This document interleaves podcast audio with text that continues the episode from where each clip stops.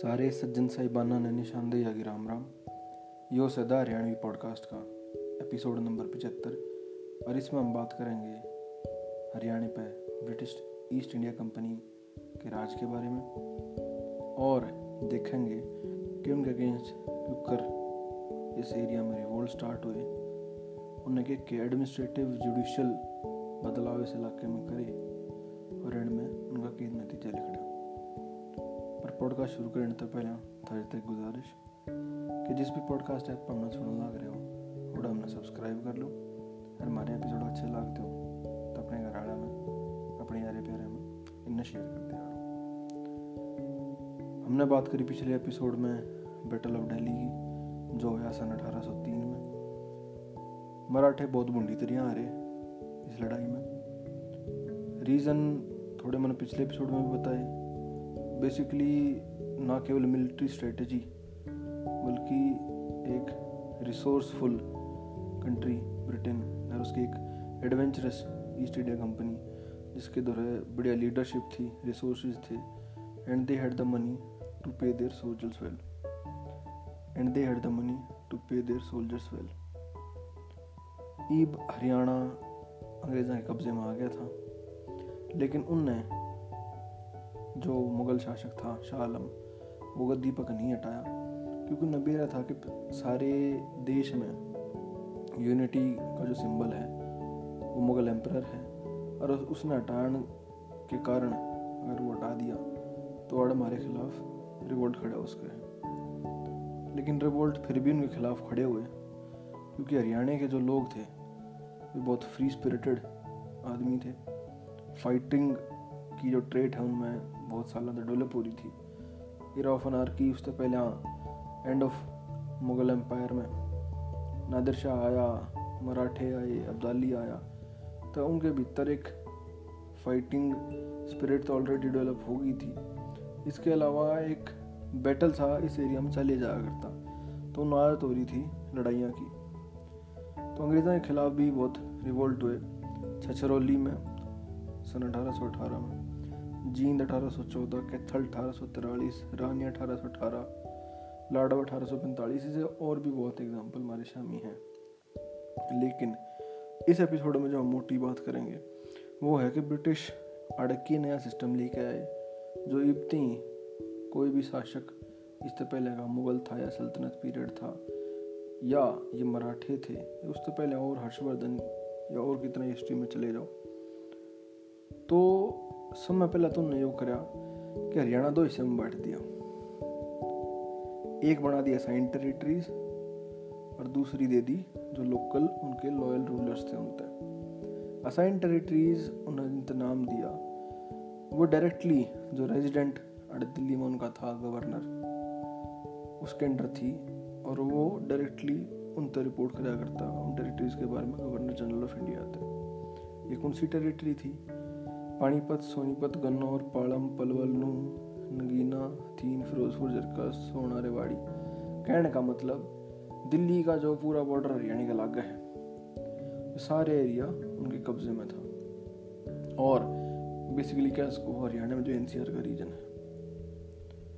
इसके अलावा जो नवाबडम थे, जो छोटे छोटे फीफडम हरियाणा में थे जिसकी बात मैंने पिछले एपिसोड में करी। वे उन लोकल रूलर्स से दे दिए बेगम सामरू राव तेज सिंह, अहमद बख्श खान निज़ाबत अली खान बम्बू खान और भी बतेरे जो लोकल, जागीरदार लोकल नवाब थे। एक हिस्सा जिसकी बात पिछले में नहीं करी, थोड़ा मिसिंग सा था, वो था नॉर्थ हरियाणा का पार्ट नॉर्थ हरियाणा में सरदारा की डोमिनेशन थी, क्योंकि उस एरिया में सिखिज़म का इन्फ्लुएंस भी था और क्योंकि वो एरिया मालवा जो रीजन है पंजाब को उस तरह टच कर रहे हैं तो सिख दो दल थे, मिसल थे अलग अलग उनकी बड़ा सत्ता काफ़ी पहले तक काबिज हो रही थी। जींद का कैथल का स्टेट ऑलरेडी बन चुका था। तो इस एरिया में जींद अम्बाड़ा कैथल, लाडवा थानेसर, कलसिया, ये मराठा की सनद के ज़रिए सिख सरदार कंट्रोल कर रहे थे। एक तरह से उन जिसको कैसको ऑथेंटिसिटी वैलिडेशन मराठा ने दे रखी थी।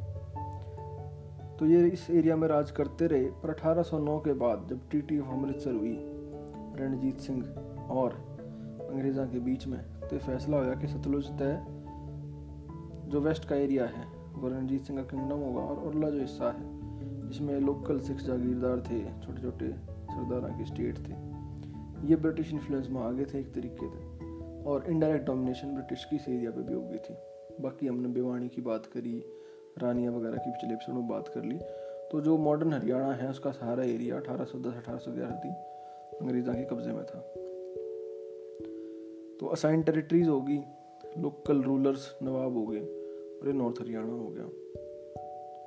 इन असाइन टेरिटरीज में तुमने एक चीज़ देखने मिलेगी कि ये वो एरिया है जो दिल्ली के क्लोज लागे है और आड़े का कल्चर कितने कितने दिल्ली तो बहुत ज़्यादा इन्फ्लुएंस्ड है। क्योंकि दिल्ली का प्रभाव आड़े पिछले 20-30 साल में शुरू नहीं हुआ। करीबन 200 साल पहले तय इस एरिया के जो लोग हैं वे ब्रिटिश हुकूमत, ब्रिटिश सरकार की जो एडमिनिस्ट्रेशन पॉलिसीज़ जो उसने दी, एक नया गवर्नर गवर्नरशिप का सिस्टम आड़े इस एरिया में बनाया। तो वे उसके एरिया में, उसके कंट्रोल में आ गए थे और वे आड़े जॉब सीकर्स की तरीके थे। उस ब्रिटिश हुकूमत में एज सोल्जर क्लर्क छोटे अर्दली के तौर पर जो सिस्टम डेवलप होना रहा था, उसमें काम करने लगे थे। सन 1820 में मेटकाफ ने हरियाणा तीन हिस्सों में और डिवाइड करा नॉर्थ सेंट्रल साउथ लेकिन सबसे मेजर जो घटना इस पीरियड की है, वो है सन 1833 की। तब ना शायद बेरा नहीं होगा, मन भी नहीं बेरा था कि सन 1833 तक 1803 और 33 के बीच में 30 साल Haryana was a part of Bengal तो बड़ा अटपटा सा लगा सुनने में कि बंगाल की तरह हरियाणा की थी। लेकिन अंग्रेज़, क्योंकि बंगाल प्रेसिडेंसी उनकी मेन प्रोविंस था तो उसने स्ट्रेच करते करते हुए बिहार, अवध यूपी तीन ले आए थे। और जो आगे जब एरिया कॉन्कर करे, पंजाब के बॉर्डर का। तो ये वो एरिया भी उन्होंने बंगाल प्रोविंस में मिला दिया। लेकिन 1833 में बहुत चार्टर एक्ट आई था 1833 की भी चार्टर एक्ट आई, उसमें इनने एक अलग प्रोविंस का गठन करा, जिसका नाम उन्होंने दिया नॉर्थ वेस्ट प्रोविंस इस प्रोविंस का हेडक्वार्टर आगरा था कैसको उसकी कैपिटल और हरियाणा उसका एक हिस्सा था छः हिस्सा में एक हिस्सा हरियाणा था, जिसका नाम था दिल्ली डिवीज़न तो अंग्रेज़ों ने इस एरिया की जो अपनी शनाख्त आइडेंटिटी वह मिटा दी और ये दिल्ली का हिस्सा बना दिया। कौन से कौन से एरिया बनाए पानीपत, हिसार, दिल्ली, रोहतक गुड़गामा और ये एरिया इंसिडेंटली देखोगे कि हरियाणा में थोड़े जो ज़्यादा डेवलप्ड एरिया हैं उनमें गाँव हैं। तो ये एरिया दिल्ली का पार्ट दिल्ली डिवीज़न का पार्ट हो गए। बाकी जो नॉर्थ हरियाणा के स्टेट मैंने बताई वो सरदारा के कंट्रोल में रहे, सिख जागीरदारा के। और बाकी दुजाने का नवाब है, लोहारू का, पटौदी का, बादरगढ़ का, वे अपनी जगह, अपने छोटे छोटे एरिया में राज करते रहे। यह तो मोटी बात होगी एडमिनिस्ट्रेशन की। उन्हें एक सिस्टम और वे लेकर आए जो था कलेक्ट्रेट का, जो आज जिसने हम आई एस का हैं। उसकी शुरुआत ब्रिटिशर्स ने करी। मेटकाफ तो पहले कॉर्नवालिस लेकर आया था, बंगाल में, लेकिन हरियाणा में उसकी शुरुआत मेटकाफ के टाइम के बाद अठारह सौ तीस मैकॉले के टाइम में हुआ है। कि एक रेजिडेंट के नीचे डीएसपी आ जाए। कलेक्ट्रेट सिस्टम तो ऑलरेडी कुछ एरिया में चल रहे हैं ब्रिटिश के अंडर लेकिन हरियाणा के एरिया में भी डीएसपी आ जाए। थानेदार का जो सुपीरियर है एक तरीके से हेड है उस एरिया का। तो उसके नीचे फिर तहसील का सिस्टम है। तो ऊपर देखोगे तो रेजिडेंट है फिर ज़िले वाइज डीएसपी का सिस्टम है फिर तहसील का सिस्टम है। तो एक ये एडमिनिस्ट्रेटिव स्ट्रक्चर डेवलप होने लग जाए है और ये आज भी नियरली 200 सालों में हो गए इस चीज़ ने। ये आज भी कंटिन्यूड है और आई का चार्म ये भी बरकरार है, एक कलेक्टर एक डीएसपी का आई एस का। तो ये सिस्टम उस टाइम का शुरू करा और है। Basically it was for serving the British interest and not the people of India and we can say the same कि जो इंडियन सिविल सर्विस हैं वे एक्चुअली पीपल ओरिएंटेड कम हैं स्ट्रक्चर ओरिएंटेड ज़्यादा हैं ब्यूरोक्रेटिक इन नेचर हैं और जो कि लैक ऑफ़ ट्रांसपेरेंसी और रूल लॉ एंड ऑर्डर ने मेंटेन करने खातर उनका ज़ोर रहा है और रेबेलियन और दंगा कंट्रोल करने में rather than helping the people out क्योंकि इनका जन्म इसे एक पर्टिकुलर समाज में, एक कॉन्टेक्स्ट में हुआ है जितन का नेचर पुलिस का एडमिनिस्ट्रेशन का लोगों की मदद करने के बजाय उन पर कंट्रोल करने का है। एडमिनिस्ट्रेशन की बात करी गेला की गेला बात हमने करनी चाहिए, कोर्टा की भी। क्योंकि बात करी जाए खाप पंचायत की तो खाप पंचायत जो थी वे जस्टिस डिस्पेंस करा करती लोकल रीजन्स में लोकल कामा में। और ये हर्षवर्धन के टाइम थे सिक्स सेवन सेंचुरी थे। तो इस टाइम आते आते कम से कम बारह सौ, तेरह सौ साल थी का इनका इतिहास मान्यता है तो ब्रिटिशर्स ने आके एकदम ही डिमिनिश कर दी इनका रोल क्योंकि अंग्रेज़ जो सर्वेंट थे, वे ही जज हो गए, जो उनके बड़े बड़े अधिकारी थे। वकालत का सिस्टम बहुत अलग था। लीगल प्रूफ का सिस्टम बर्डन ऑफ़ प्रूफ सज़ा देने का सिस्टम बहुत अलग था। तो ये लोगों के लिए एलियन था, और वो इस चीज़ तक खुश नहीं थे, जिस तरीके से जस्टिस डिस्पेंसिंग सिस्टम नया ले आ गया, जो कि जिसमें रुपये बहुत लागत थे, तुरंत न्याय नहीं मिल रहा था। ये सिस्टम तो हम देख सको कि दस साल बाद भी न्यू चल रहा है और उसकी वे हालत है। थर्डली इशू ये हो गया कि लैंड रेवेन्यू की जो डिमांड थी, इस नई एडमिनिस्ट्रेशन में because it was much more efficient than the Mughal जो एडमिनिस्ट्रेशन या कैस को इंतज़ामिया था। तो लैंड रेवेन्यू की डिमांड सरकार बढ़ाती गई और हमने फार्मर्स के रिवोल्ट भी एटीन ट्वेंटीज़ में इस इलाके में देखने मिला है। उसके अलावा जो आड़े की लोकल कास्ट हैं। जाट, अहीर गुजर म्यो, ये सब भी टाइम टू टाइम ब्रिटिशर्स के अगेंस्ट इन हथियार ठाए। गुड़गांव में मैं रोहतक में, सोनीपत में, पानीपत में।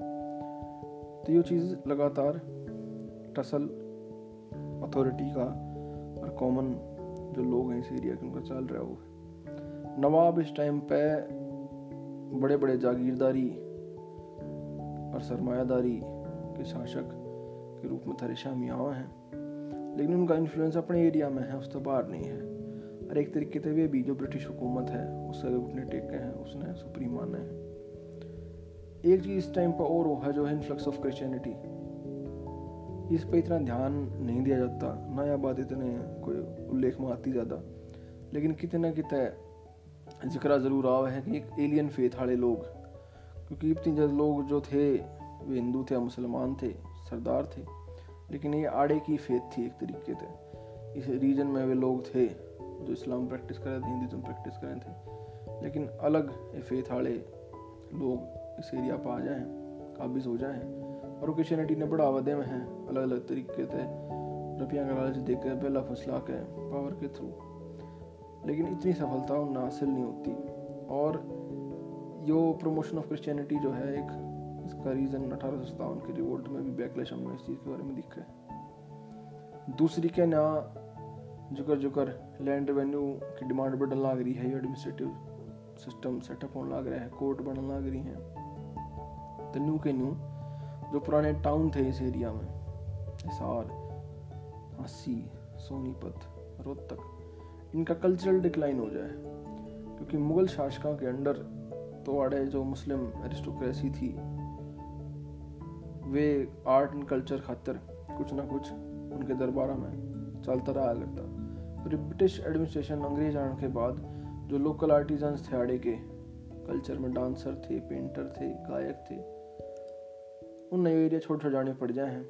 और ये अक्रॉस इंडिया का प्रोसेस है, खाली हरियाणा का नहीं।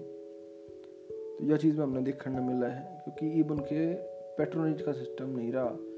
ईब उनके पैटर्न कौन बनेंगे? क्योंकि अंग्रेजा ना तो इन चीज़ों का शौक, ना भी आड़े काम करना रहे। देवर बेसिकली है टू एक्सट्रैक्ट रेवेन्यू और जितना ज़्यादा लैंड पर कब्जा उसके जितना ज़्यादा आगे वे अपने एरिया में बढ़ा सकें, उनका मोटिव था। सेकेंड चीज़ हम लोगों में देखने मिला है सिविलाइजिंग मिशन तो वो इंग्लिश एजुकेशन और सोशल रिफॉर्म के ज़रिए पूरे हिंदुस्तान में उन्होंने कोशिश करी।